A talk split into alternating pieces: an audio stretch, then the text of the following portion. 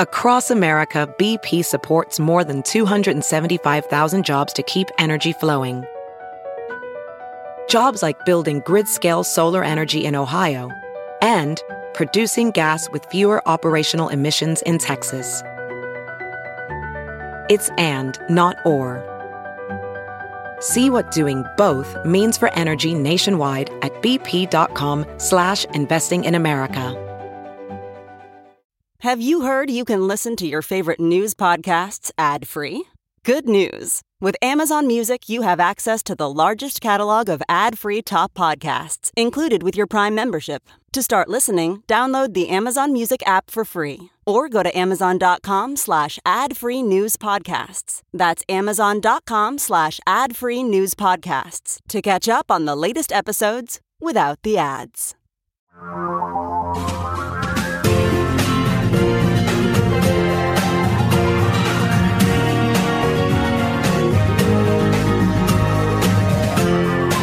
This is the Thom Hartmann Program. Welcome back. Thom Hartmann here with you. On the line with us, Professor Richard Wolff, the economist, co founder of Democracy at Work.info, author of numerous books, his most recent, Understanding Socialism. His other website, in addition to Democracy at Work.info, is rdwolff with two F's.com. You can tweet him at Prof. Wolff, as in Professor Wolff.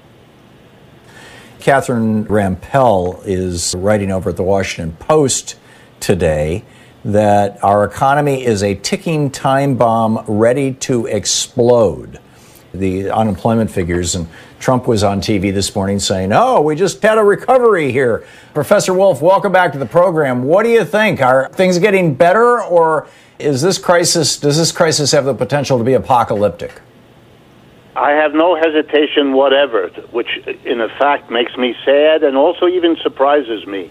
But I have no hesitation in saying, yeah, we are at the apocalyptic stage, that the possibilities for a general economic collapse have never been as strongly indicated as they are now. The ups and downs of the unemployment number cannot, although Mr. Trump will try, mask just a few of the underlying realities. Five or six million people have left the labor force. That is, they're so discouraged about their economic possibilities, they're not even looking for work. They have resigned themselves into a, a kind of situation of uncertainty of the sort that most of the rest of us are terrified about. Half of the commercial tenants in this country, the stores, the restaurants, haven't paid their rent to their landlords for the last two or three months. The landlords are therefore in a, an advanced state of collapse they can't pay their loans back to the banks who lent them the money to create the businesses, the malls, and all the rest of it. Everybody is hiring lawyers to go into court to evict the millions of people who haven't paid their rent, to evict the stores uh, that haven't paid their rent. The banks are in court against the landlords, the landlords are in court against the tenants all the normal functions of a capitalist economy have broken down, and we're now in the business of lining up our paid warriors, the lawyers in this case, and the ones with the most money to hire the best lawyer wins. That's not capitalism anymore. That really is a system breaking down.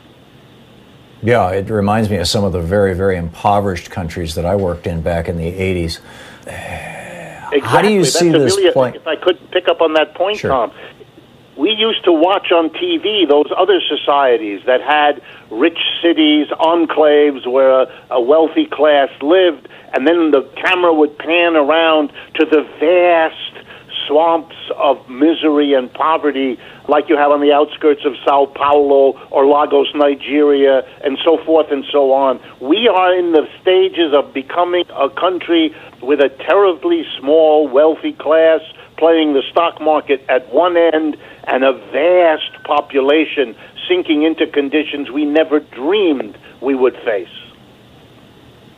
Yeah, I, I recall uh, when I was working in Colombia, in Bogota, Colombia, we were driving down, a, um, you know, a major artery, but it went through a, basically a slum, and there was this giant billboard, and it showed a, a nice kind of middle class ranch house with a pool with a couple of cute white kids sitting by the pool, and then closer in, picture on the billboard, there was this barbed wire fence, or this, uh, you know, a fence with razor wire on the top, and an armed guard on the outside of the fence with a machine gun, and it was an ad for a new housing community. I mean, this is like.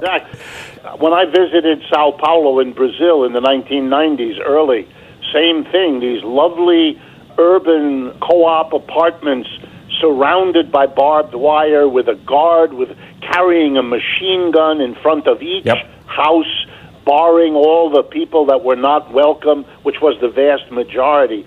We are going to be, unless something radical changes, we are headed in that direction. We have too many problems climate change, the collapsed economy, the racism, the virus. It's too much, too many problems unsolved coming together at one point. And when that happens, it's kind of like overloading a circuit and things blow.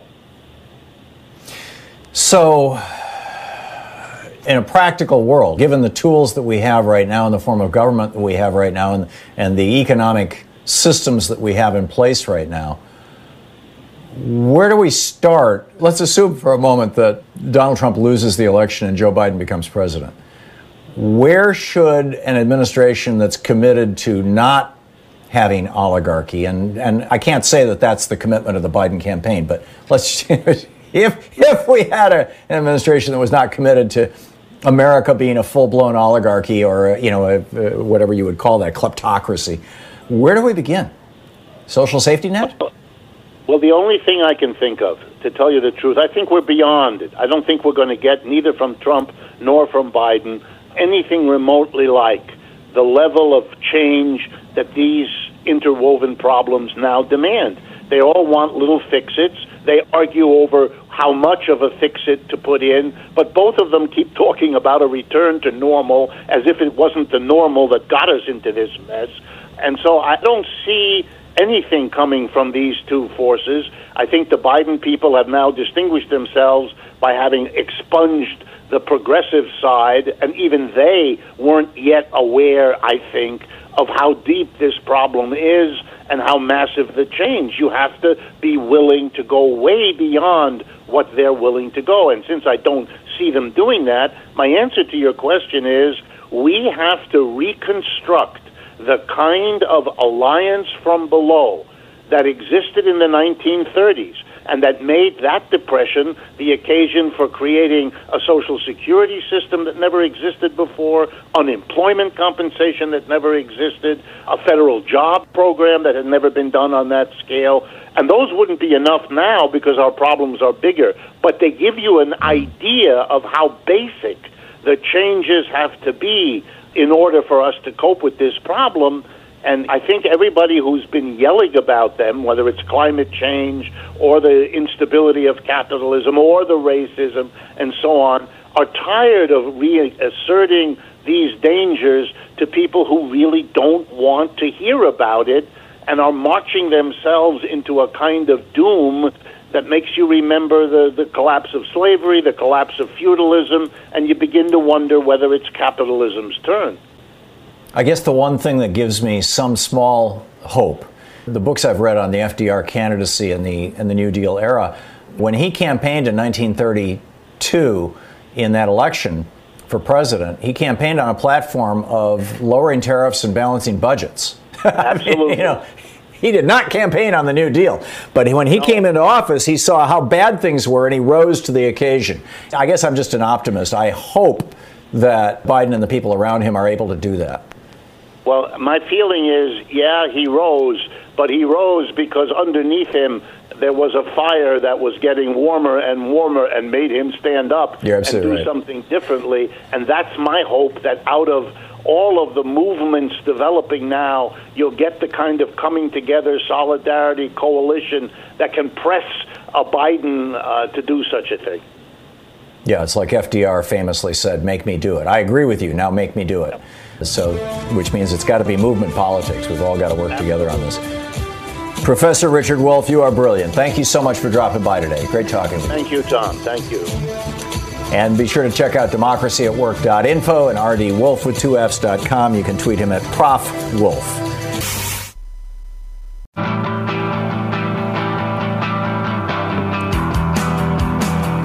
Well, more symptoms of the uh, massive, extraordinary, mind boggling incompetence of the Trump administration. And I, I, would say this isn't just incompetence and it's not just malice. You know, they just like hurting the American people, it's ideological. These guys are following the Koch brothers, you know, libertarian theory that the only thing that government is good for is running the army and the police. That's it. Shouldn't be public schools. There shouldn't be a post office. There shouldn't be unemployment insurance. There shouldn't be Social Security. There shouldn't be Medicare or Medicaid. None of those things. Even public roads should be toll roads that are owned by rich people. Nothing that the government does should be done by the government. Everything should be done by billionaires and big corporations that they own. Period. Full stop. This happens when Republicans staff the government. Ronald Reagan put Bill Bennett the guy who said that there should be no Department of Education, in charge of the Department of Education. He put James Watt, who said that it doesn't matter what you do to public lands out west. It absolutely doesn't matter because Jesus is coming back, and when he does, he's going to make all things new.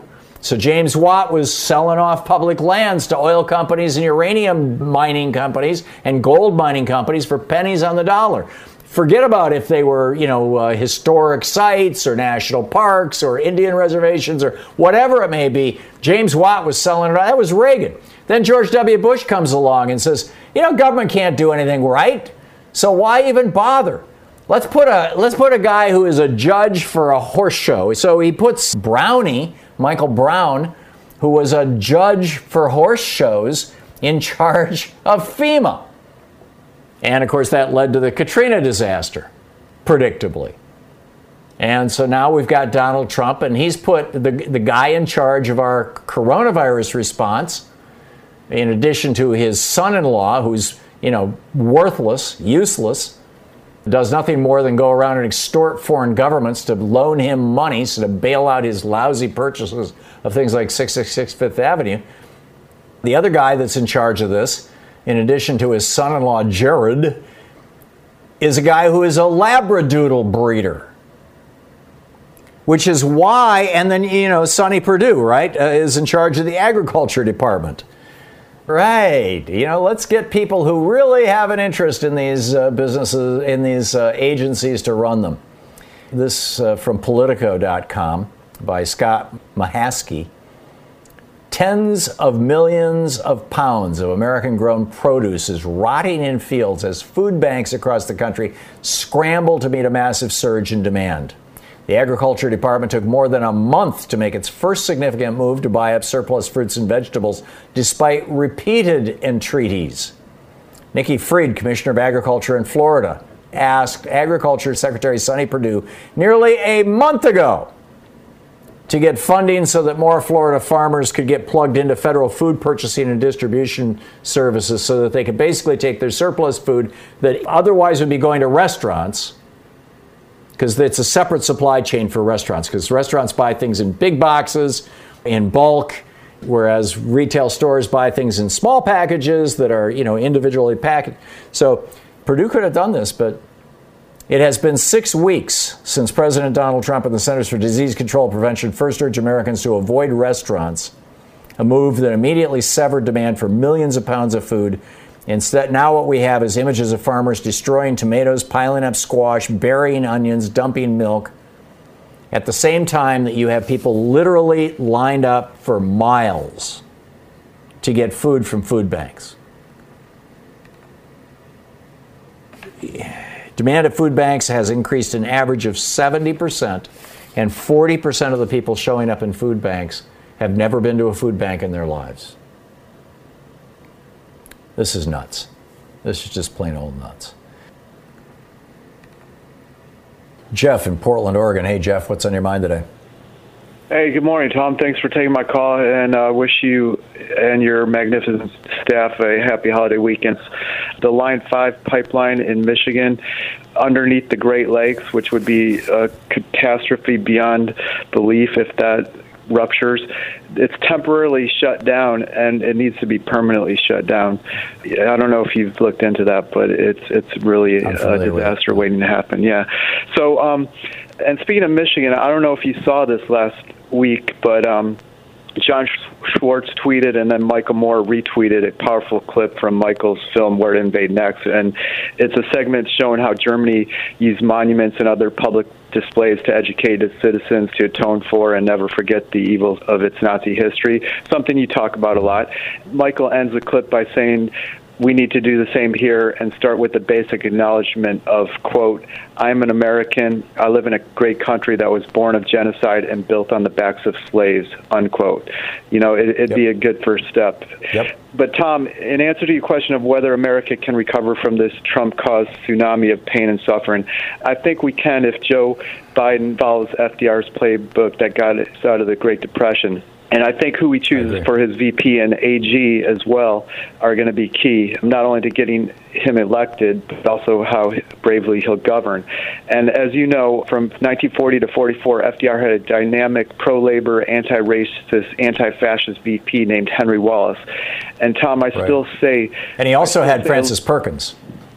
You know, yeah, Frances Perkins is really the author of the New Deal, and she was absolutely yeah. brilliant, the country's first female labor secretary.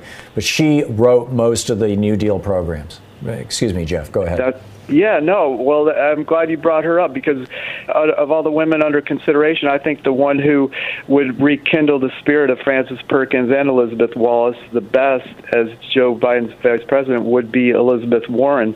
And since you're the historian, Tom, would you agree with that? Yeah, absolutely you know, Harvey Kaye had a post on Common Dreams last week reviewing John Nichols' new book, which is on Henry Wallace. And Harvey postulated that, you know, the Democratic Party really, it, you know, you've talked a lot. Well, where did the Republican Party lose its way? Well, Harvey postulated that the Democratic Party lost its progressive way when Truman replaced Wallace as the VP in 1945. Would you concur with that as well? Yeah. Yeah. Except it wasn't maybe, 45; it was 44. But yeah. Yeah, he was inaugurated in 45, but yeah. in the election of 44. Oh, yes. Yeah, and apparently FDR capitulated to the conservative forces in the party to do that.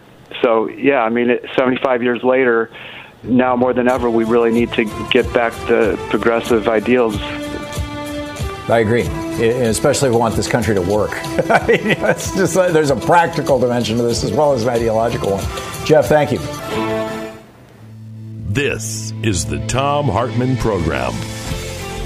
The place where despair is not an option.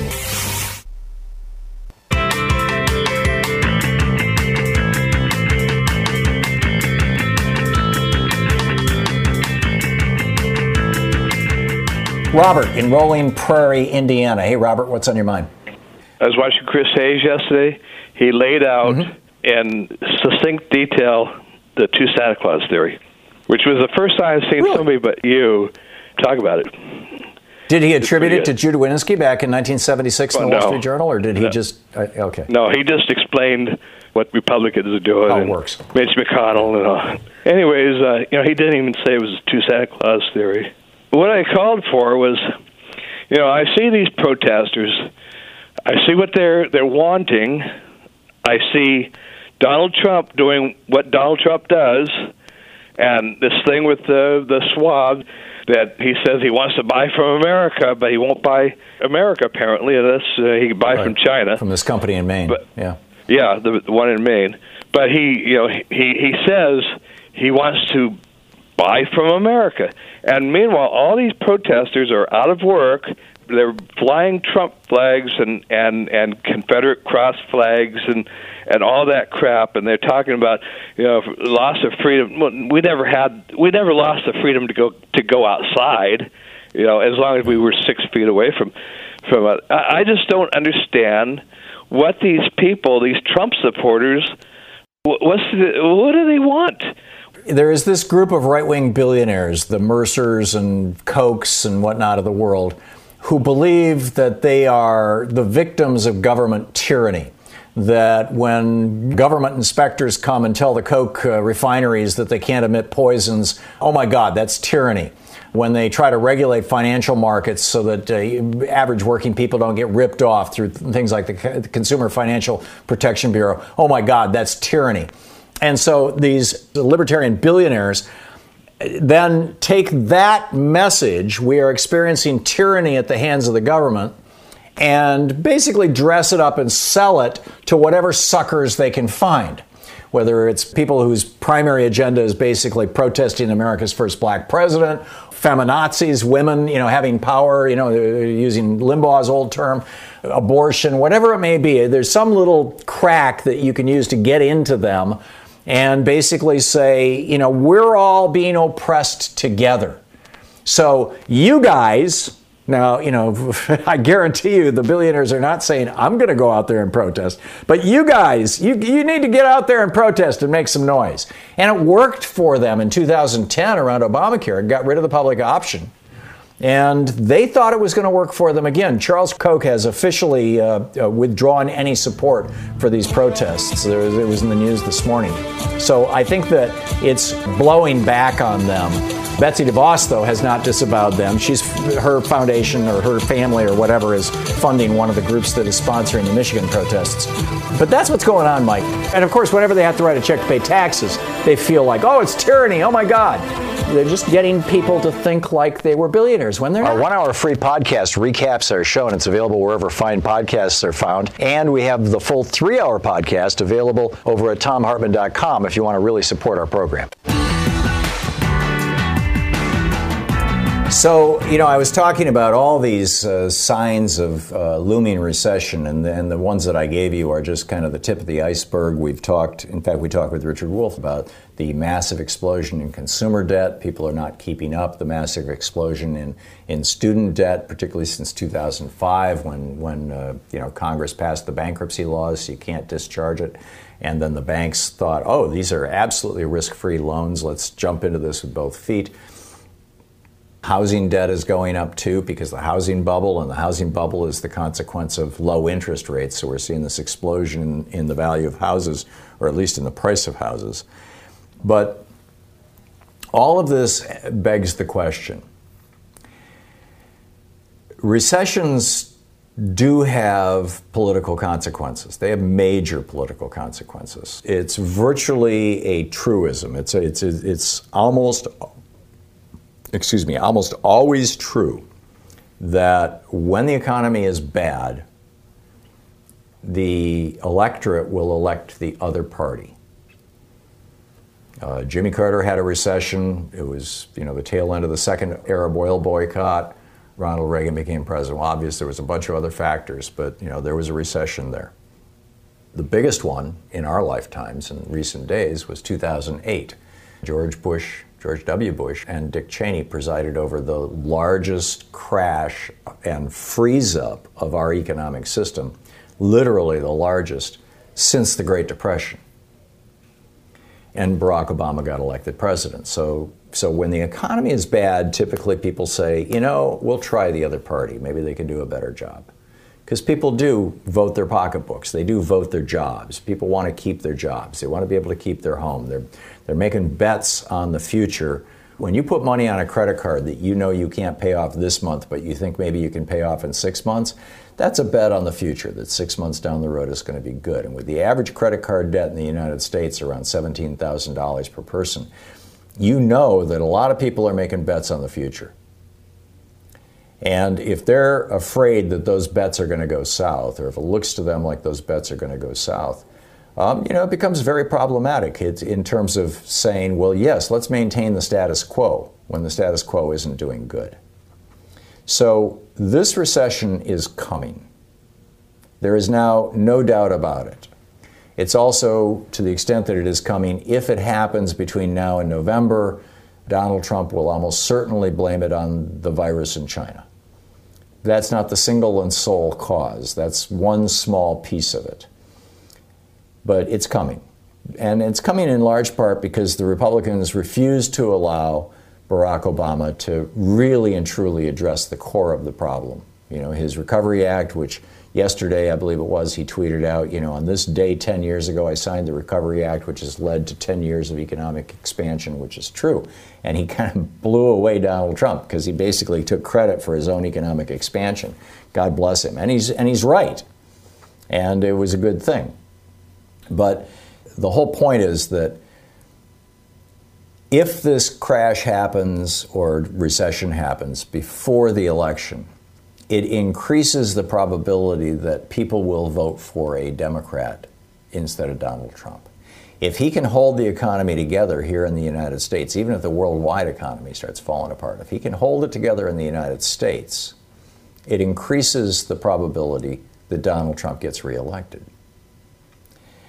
And then what happens is, I mean, Trump has the ability, since, since Jerome Powell, the Fed chief, just dances to Trump's tunes no matter what he says. Powell's been wanting to raise interest rates. The interest rates are artificially low, and they have been for a number of years. Well, they have been since 2008, 2009. It's the main thing that's kind of held the economy together.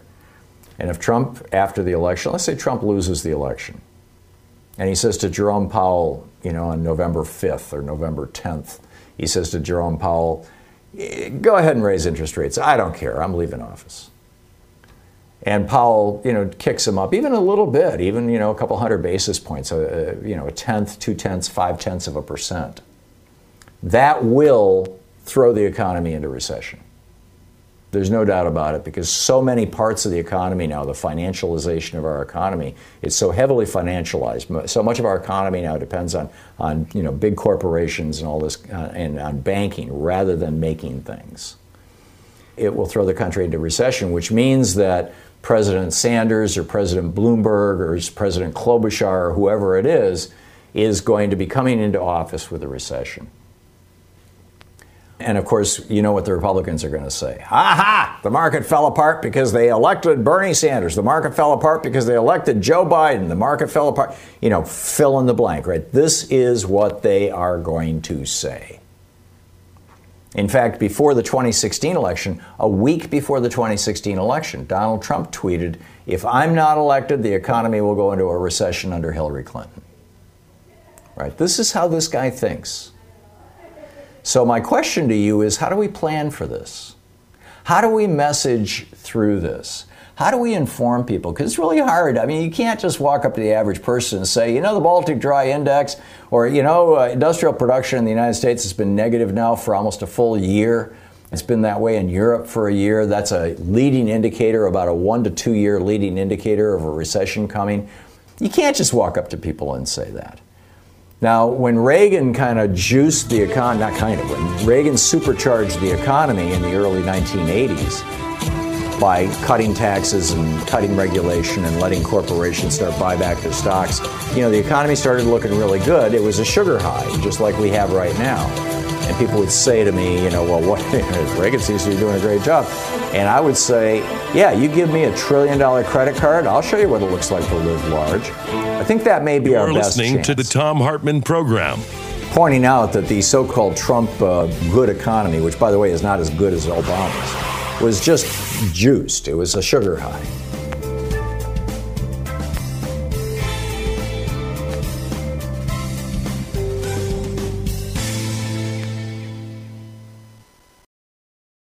Quick math the less your business spends on operations, on multiple systems, on delivering your product or service, the more margin you have and the more money you keep.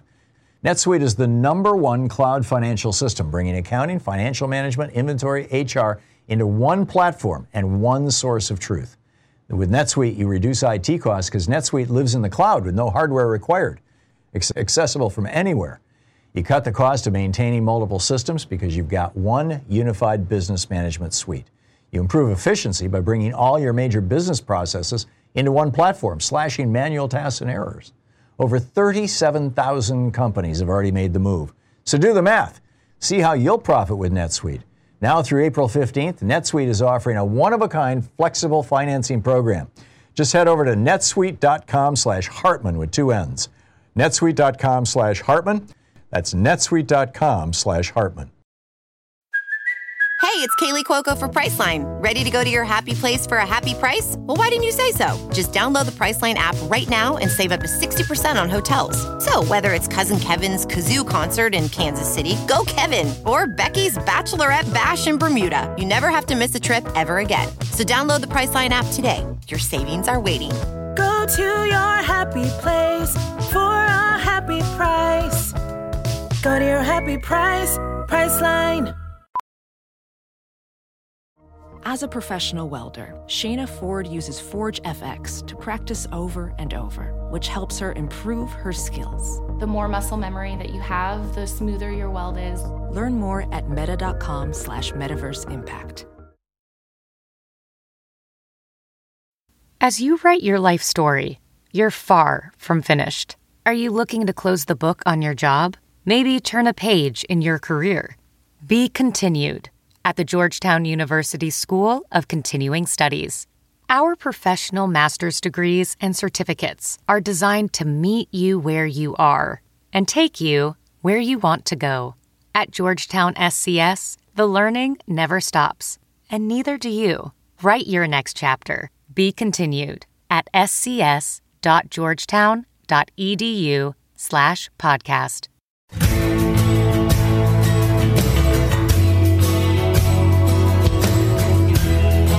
Thom Hartmann here with you. So I'm curious to get your thoughts on the possibility that a recession prior to the election will hurt Trump or may actually help Trump if he can play victim and say, oh, it's all the virus, et cetera, et cetera, versus a recession after the election that Trump could use to blame on a Democrat being elected if he loses the election, which is fairly likely frankly, if you look at the polls right now. Now, Trump does have this billion dollar Death Star that he has built, and there's a brilliant article about it over on The Atlantic, and if you haven't read it, you need to go track it down. They're doing what Cambridge Analytica did, and only they're doing it with greater sophistication and a lot more resources, and they've got their billionaires lined up behind it. And it's already happening. I mean, he's got thousands, he's spending a million dollars a day on Facebook to push out ads that contain just naked lies and that's just fine with Mark Zuckerberg. You know, Facebook doesn't care if politicians lie. Although when Mike Bloomberg started doing memes on Instagram, which is owned by Facebook, all of a sudden it was like, oh, Mike Bloomberg, a Democrat is doing this? Oh my God! And he wasn't lying, by the way. He was just he was just uh, basically paying a fee to influencers, which is something corporations do literally every day. It's part of the business model over there at Instagram. But Zuckerberg doesn't make money on it. The influencers make the money on it anyhow, Bloomberg starts doing that on Instagram, and suddenly Zuckerberg and, and Facebook are like, whoa, man, we, we need to reconsider the rules here. Uh, this is starting to look pretty grody to me. So, anyhow, let me pick up your phone calls and see where we're going with all this. Jim in Sacramento watching Free Speech TV. Hey, Jim, what's up? Hi, Thom. I wanted to talk about how the Democrats seem to fall into a trap of preparing the economy or the plate for the Republicans to take over. In other words, Republicans destroy the economy and then the Democrats come in and repair it and then give it back to the Republicans. The ratio that reveals what's going on is the ratio between national debt versus the GDP. So mm-hmm. you can correct the situation by paying down the debt, of course, with an austerity program, which is the threat okay? But you can also change that ratio by inflating the economy. In other words, doing the things that are not now being done to expand the economy. And that plays into the You're talking about like a, a massive agenda. infrastructure program. Yes. In other words, right now here in this little town of Sacramento, we supposedly have 5,000 homeless people. And it might cost $50 million to build single occupancy residential housing specifically for the homeless. And I'm not saying I know that's a fact. Seattle and many cities are dealing with it and have much more advanced programs than I'm trying to tell you. But that's an area where you could throw many, many billion dollars directly into the economy of each one of those cities. And it mm-hmm. reflects the employment, it stimulates growth, and each dollar that's spent circulates around, and there is a multiplier. All those Keynesian things apply.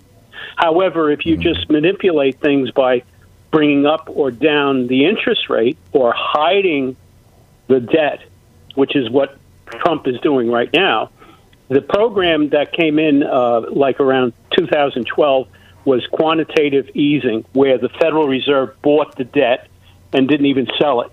So that effectively Right, lowered interest rates. Took them off the market. Now, what Trump is doing is paying that kind of money into the overnight funds. Okay, there's six Mm-hmm. Right, the hundred to seven hundred billion dollars financed, which normally would have been quantitative easing. In other words, they put it on the books of the Federal Reserve, but instead they're buying two week and thirty day notes. Can you imagine that? And the effect is the same. The country is being financed on short term money now. Yeah. All you have know, to do is unload it. It's absolutely unprecedented. This economy way, freezes it's never up. been done before. I called you about that on, I think it was November 18th, and at the time I was pointing you out that China is no longer buying U.S. debt, and that was what mm-hmm. stimulated the overnight borrowing. I knew it was China because of the extent of the money hitting the economy. Now that has developed into short term money. Yeah, it's uh, what these guys have done with this financialization of our economy is they have created a, a, a train wreck, and and the trains are moving toward each other at 100 miles an hour each, but they're still about a mile apart. I'm not optimistic about what's going to happen when they get a lot closer, and I don't think they can slow this thing down. Jim, thanks for the call. Thom Hartmann University Book Club. Today we're reading from The Fight for the Four Freedoms What Made FDR and the Greatest Generation Truly Great by Professor Harvey J. Kaye, who's a professor of democracy and justice studies at the University of Wisconsin Green Bay. This is from the introduction, page one. We need to remember. We need to remember what conservatives have never wanted us to remember and what liberals have all too often forgotten. Now, after more than 30 years of subordinating the public good to corporate priorities and private greed, of subjecting ourselves to widening inequality and intensifying insecurities, and of denying our democratic impulses and yearnings, we need to remember. We need to remember who we are. We need to remember that we are the children and grandchildren of the men and women who rescued the United States from the economic destruction of the Great Depression and defended it against fascism and imperialism in the Second World War. We need to remember that we are the children and grandchildren of the men and women who not only saved the nation from economic ruin and political oblivion, but also turned it into the strongest and most prosperous country on earth. And most of all, we need to remember that we are the children and grandchildren of the men and women who accomplished all that in the face of powerful, conservative, reactionary, and corporate opposition, and despite all their own faults and failings, by making America freer, more equal, and more democratic than ever before. Now, when all they fought for is under siege, and we too find ourselves confronting crises and forces that threaten the nation and all that it stands for, now we need to remember that we are the children and grandchildren of the most progressive generation in American history. We are the children of the men and women who articulated, fought for, and endowed us with the promise of the four freedoms.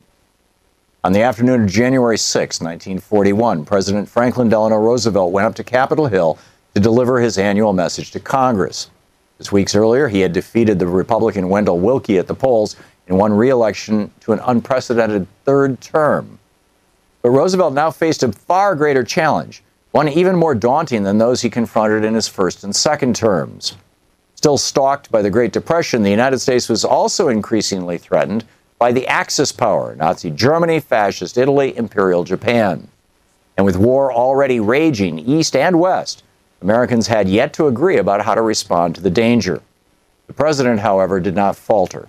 He not only proceeded to propose measures to address the emergency, he gave dramatic new meaning to all men are created equal, life, liberty, and the pursuit of happiness.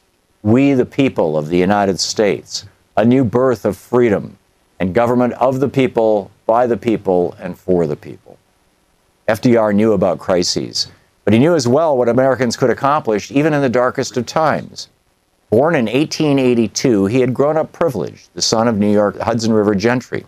Yet long before becoming president, he had suffered serious defeats and setbacks, none more devastating than contracting polio in 1921 at the age of 39. The disease left him permanently unable to stand up or walk without assistance. However, supported by his wife Eleanor and other family members and friends, he had risen above the paralysis to become the most dynamic political figure in the United States. Moreover, his experiences and encounters in the course of doing so had reaffirmed and deepened his already powerful faith and confidence in God, in himself, and in his fellow citizens, all of which had enabled him, in the face of the worst economic and social catastrophe in the nation's history, to defiantly state that the only thing we have to fear is fear itself. And then go on to proclaim this generation of Americans has a rendezvous with destiny. Armed with this faith and confidence and propelled by the popular energies that his words and elections elicited, he determinedly pursued the initiatives of relief, recovery, reconstruction, and reform known as the New Deal. Together, President and people severely tested each other, made mistakes and regrettable compromises, and suffered defeats and disappointments. Nevertheless, challenging each other to live up to their finest ideals, Roosevelt and his fellow citizens advanced them further than either had expected or even imagined possible.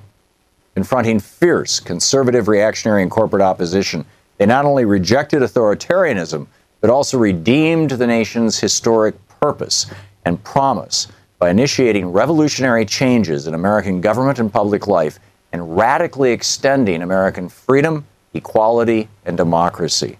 They subjected big business to public account and regulation, empowered the federal government to address the needs of working people, mobilized and organized labor unions, fought for their rights, broadened and leveled the we and we the people, established a social security system, expanded the nation's public infrastructure, improved the environment, cultivated the arts, and refashioned popular culture.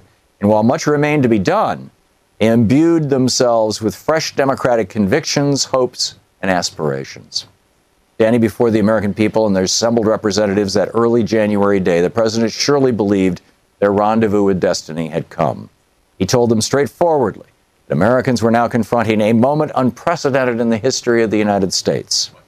A moment unprecedented because never before had American security been as seriously threatened from without. And he refused to appease those who threatened our nation's safety. The book is The Fight for the Four Freedoms by Harvey Kaye.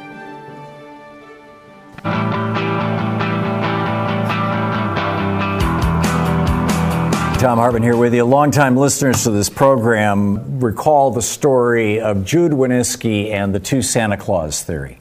This was, uh, you know, one of the big-time Republican strategists back in the 70s said when Jude Wanniski came up with his two Santa Claus theory, we thought we had died and gone to heaven.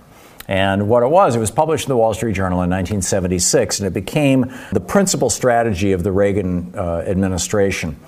At the time that Ronald Reagan became president in 1980, the federal budget deficit was $800 billion. It was less than 1 trillion. Reagan campaigned on budget deficits being a bad thing. By the time he left office, the federal budget deficit was 2.4 trillion. It had tripled, or 2.3 trillion. It was just a little less than tripled. So, how did that happen and why? Well, here's Jude's strategy. Jude pointed out in this Wall Street Journal article that the Democrats were widely perceived, uh, keep in mind, this was in the wreckage of the Nixon resignation, and the Republican Party was freaking out. They were desperate. A, an unknown peanut farmer from Georgia had just beat Jerry Ford, you know, a respected member of the House of Representatives who had become vice president and then become president. And nobody questioned Jerry Ford's integrity. He'd been on the Warren Commission and everything else. And yet he was still beaten by this peanut farmer. The Republicans were pulling their hair out. Oh my God, what are we going to do?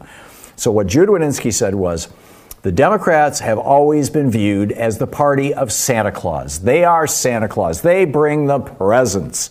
They brought us Social Security in the 1930s. They brought us federal projects, the TVA, the Rural Electrification Administration that brought electricity into rural and poor people's homes, um, the Rural Telephony Administration that brought telephone service to people, you know, on the tail end of the of the Roosevelt administration. They brought us Medicare. They brought us Medicaid. They brought us all these programs. These were all long term unemployment insurance, disability insurance, um, workplace safety rules, uh, food safety rules, uh, the U- U.S. Department of Agriculture, the Food and Drug Administration. These were all things created by the Democratic Party and by members of the Democratic Party. And in every single case, the Republican Party at the time said, no, we don't want that. That's socialism. That's terrible. That's bad. That's not what government should be doing. And he points this out in this article in the Wall Street Journal and says the Republicans have been seen historically as the party of Scrooge, and the Democrats are seen as the party of Santa Claus. And how do you run an election and win if you're Scrooge? You can't. So the Republican Party has to do two things. Number one, we have to figure out an arena, an area where we can be Santa Claus. And we need to rebrand ourselves as Santa Claus in that particular arena. And that is tax cuts. We need to become the tax cut Santa Claus because everybody hates paying taxes. Even people who don't pay taxes don't know they don't pay taxes. They hate taxes. So we have to become the tax cut Santa Claus, number one. And number two, we have to figure out a way to force the Democrats to shoot their Santa Claus and that's Social Security and Medicare and Medicaid. We have to figure out a way to force them to cut back on these entitlement programs that are so popular. And if they will cut those programs, they will lose their popularity, and people will say, oh, those Democrats, they're not Santa Claus. To hell with them. We're going to go with the Republicans because we want our tax cuts. And if you get a big enough tax cut, you don't even need Social Security. You can save money for retirement. And, you know, Jude Wanniski laid this out. And the final piece to it was he said, the way that we do this, is when a Republican is in office, you run up the debt as hard and as fast as you can. You intentionally spend mind boggling amounts of money. Again, being Santa Claus. You spend money on defense, you spend money on domestic programs, you spend as if you were a Democrat, only a drunken Democrat. You just spend like crazy when a Republican is in office, and then the minute a Democrat comes into office, she starts squealing about the debt. Oh my God, it's going to be the end of the republic. The dollar is going to be worthless. It's going to, we're going to be like, you know, we're going to end up like Venezuela or Zimbabwe. You know, the currency, it's, it's going to be like Germany just before the war. You're going to have to take a wheelbarrow full of money down to the store to buy a loaf of bread if this deficit continues to grow like this.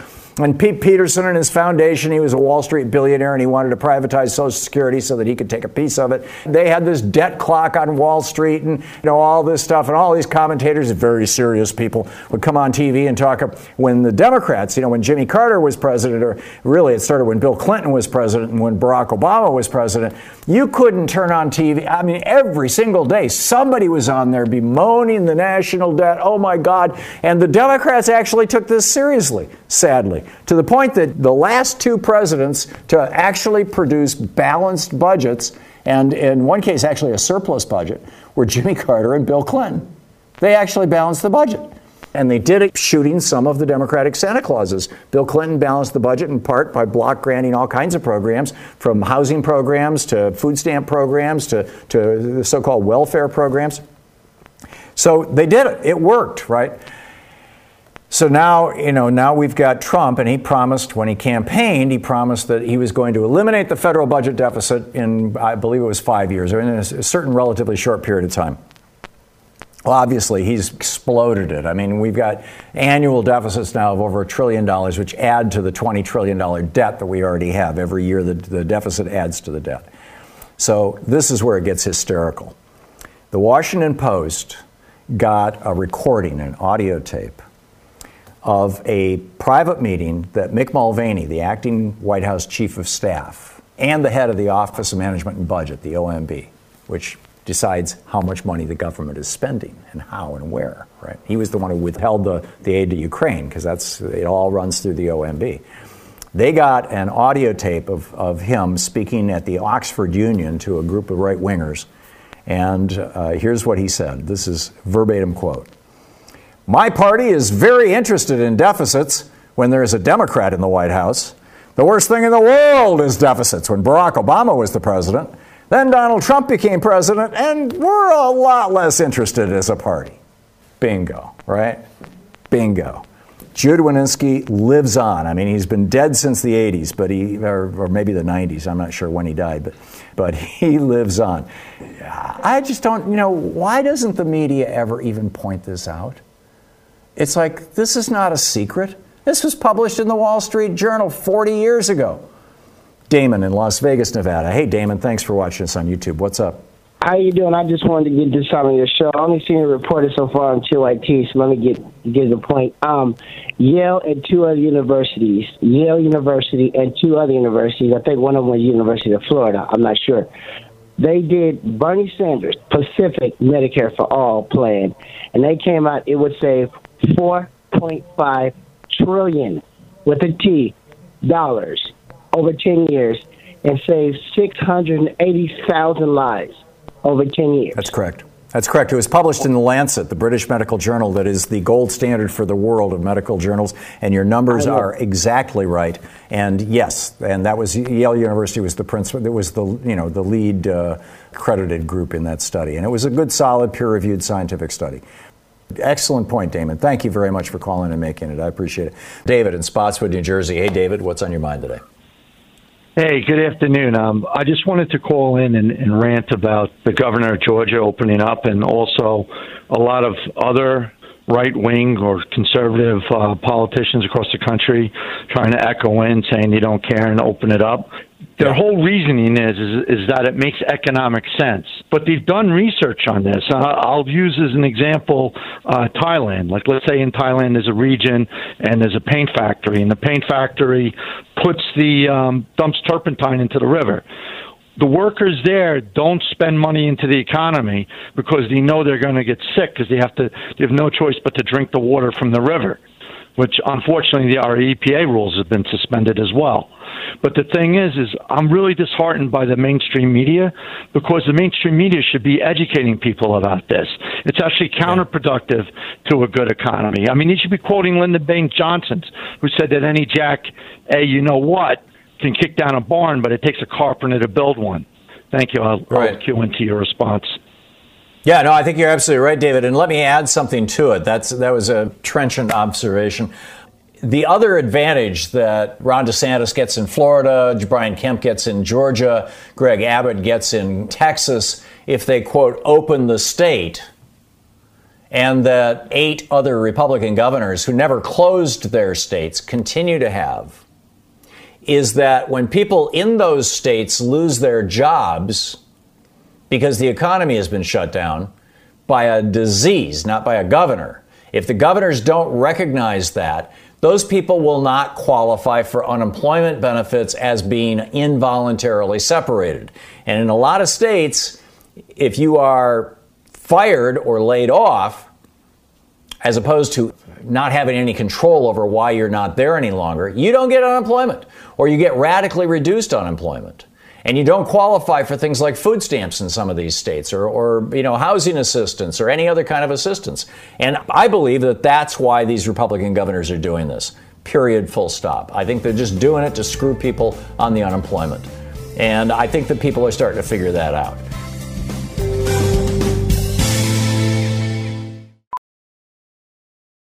VR training platforms, like the one developed by Fundamental VR and Orbis International, are helping surgeons train over and over before operating on real patients. As you practice each skill, the muscle memory starts to develop. Learn more at meta.com slash metaverse impact.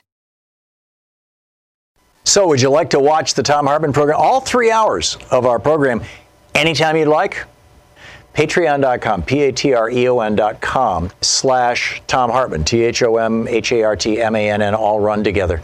When you become a supporter of the program through Patreon, you have access to the full three-hour show anytime you want, and special content that we put up every single week that is unique specifically to our Patreon page. So check it out, patreon.com slash Thom Hartmann. Thank you. It's the Thom Hartmann University Book Club. Our book today is Us versus Them The Failure of Globalism by Ian Bremmer. This is from chapter one titled Winners and Losers. It's time for a local revolution, the candidate told the roaring crowd. Countries are no longer nations but markets. Borders are erased. Everyone can come to our country, and this has cut our salaries and our social protections. This dilutes our cultural identity. Marine Le Pen's four sentences capture every important element of the anxiety rising across the Western world. The borders are open and the foreigners are coming. They'll steal your job. They will cost you your pension and your health care by bankrupting your system. They will pollute your culture. Some of them are killers. Le Pen fell short in her bid to become France's president in 2017. But her message remains compelling for the 21st century politics of us versus them. But this is not a story about Marine Le Pen or Donald J. Trump or any of the other populist powerhouses who have emerged in Europe and the United States in recent years. Spin the camera toward the furious crowd. There's the real story. It's not the messenger that drives this movement. It's the fears, often, if not always, justified, of ordinary people. Fears of lost jobs, surging waves of strangers, vanishing national identities, and the incomprehensible public violence associated with terrorism. It's the growing doubt among citizens that government can protect them, provide them with opportunities for a better life, and help them remain the masters of their fate. As of December 2015, just 6% of people in the United States, 4% in Germany, 4% in Britain, and 3% in France believe the world is getting better. The pessimistic majority suspects that those with power, money, and influence care more about their cosmopolitan world than they do about their fellow citizens. Many citizens of these countries now believe that globalization works for the favored few, but not for them. And they have a point. Globalization, the cross border flow of ideas, information, money, people, goods, and services, has resulted in an interconnected world where national leaders have increasingly limited ability to protect the lives and livelihoods of their citizens. In the digital age, borders no longer mean what citizens think they mean. In some ways, they barely exist. Globalism, the belief that the interdependence that created globalization is a good thing, is indeed the ideology of the elite. Political leaders of the wealthy West have been globalism's biggest advocates, building a system that has propelled ideas, information, people, money, goods, and services across borders at a speed and on a scale without precedent in human history. Sure, more than a billion people have risen from poverty in recent decades, and economies and markets have come a long way from the financial crisis. But along with new opportunities come serious vulnerabilities, and the refusal of the global elite to acknowledge the downsides of the new interdependence confirms the suspicions of those losing their sense of security and standard of living that elites in New York and Paris have more in common with elites in Rome and San Francisco than, than with their discarded countrymen in Tulsa, Turin, Tuscaloosa, and Toulon. The globalists gutted the American working class and created a middle class in Asia, former White House strategist Steve Bannon told The Hollywood Reporter a few days after Donald Trump's 2016 election victory. The issue is now about Americans looking not to get effed over. End of quote. In the United States, the jobs that once lifted generations of Americans into the middle class and kept them there for life are vanishing. Crime and drug addiction are rising. While 87% of Chinese and 74% of Indians told pollsters in 2017 that they believe their country is moving in the right direction, only 43% of Americans said the same thing. In Europe, the European Commission and the unelected bureaucrats who enforce its rules have legislated for its 28 member nations. In recent years, they've failed to halt a debt crisis that has forced many Europeans to accept lower wages, higher prices, later retirement, less generous pensions, and an uncertain future all while telling them that they must bail out foreign countries that have spent their way into debt. In the migrant crisis, globalist European leaders insisted that all EU members must accept Muslim refugees in numbers determined in Brussels, and barricades and a spike in nationalism were the result. I'm defining nationalism here as one form of us versus them intended to rally members of one nation against those of other nations. Were the wave of populist nationalism sweeping the United States and Europe only signs of globalism's failure, it would be bad enough. But there's a larger crisis coming. Many of the storms creating turmoil in the U.S. and Europe, particularly technological change in the workplace, broader awareness of income inequality, are now headed across borders and into the developing world, where governments and institutions are not ready. Developing countries are especially vulnerable because the institutions that create stability in developing countries are not as sturdy and social safety nets aren't nearly as strong as in the United States and the, in the European Union. They face an even bigger gap between rich and poor, and the reality that new technologies will kill large numbers of jobs that lifted expectations for a better life will be much harder to manage. In short, just as the financial crisis had a cascading effect through financial markets and real economies around the world, so the sources of anger convulsing Europe and America will send shockwaves through dozens of other countries. Some will absorb these shocks, some of them won't. As poorer people in developing countries become more aware of what they're missing or losing, many will pick up rocks. The book Us Versus Them by Ian Bremmer.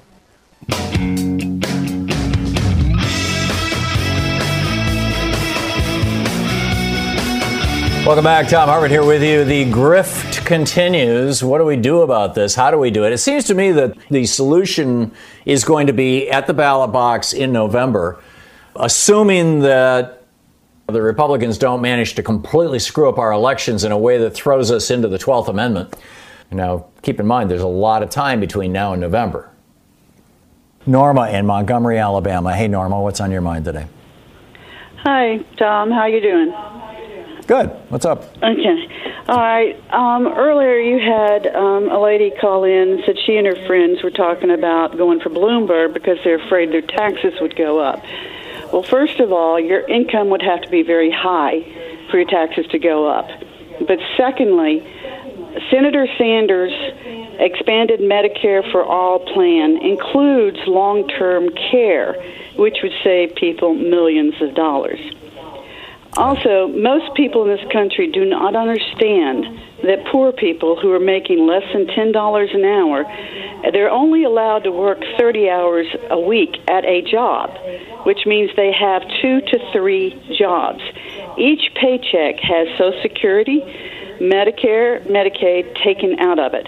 They're already paying for something they can't use. And bless his heart, Julio, I'd like to invite him to come to the South where no Republican governor expanded Medicaid. And we have had eight outbreaks of tuberculosis here. One of our best restaurants was closed for two months because of a hepatitis A outbreak. These people, particularly anyone who works as a contract employee, this, these are the people who clean buildings, who clean schools, who work anywhere and everywhere that they can get a job, do not have any benefits. They move in and out of society everywhere, all over the country. And they can be carriers of any and every disease you could probably think of with the coronavirus, I'm sitting here wondering how many isolation units do our three small hospitals have here? How many doctors do we have? Most of the nurses in these hospitals are contract employees. The hospitals do not want to pay all of these matching benefits for Social Security and Medicare. They want to have the least amount of expenses possible. So all of these contract nurses move around the country day to day, working different shifts. In 2004, my mother was almost killed because the contract nurse worked at one hospital for 12 hours, then reported to my mother's hospital for 12 hours, and gave her the medication for the woman next door who was a diabetic. If hmm. I had not caught it, she would have died probably in about five hours because she did not need insulin when she's hypoglycemic and NPO for 24 hours for a procedure. Right. These this is this has to stop because if we don't have sufficient health care across this country, we could lose a significant portion of the country, the population. Not only that, Yep. why should you wish your neighbor to continue for the rest of their life to hand over half of their income so a CEO can be happy? Right. I'm with you. I'm with you. Norma, thank you. Very, very well said.